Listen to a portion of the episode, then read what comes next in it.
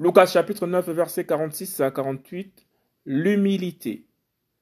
Le secret de la véritable grandeur. Et il survint entre eux une pensée. Lequel d'entre eux était le plus grand?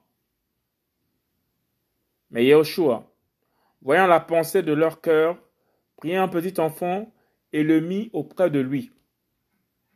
Et il leur dit, Quiconque reçoit ce petit enfant en mon nom me reçoit. Et quiconque me reçoit, reçoit celui qui m'a envoyé. Car celui qui est le plus petit d'entre vous tous, c'est celui-là qui est grand. Lucas chapitre 9, versets 46 à 48. L'humilité, le secret de la véritable grandeur.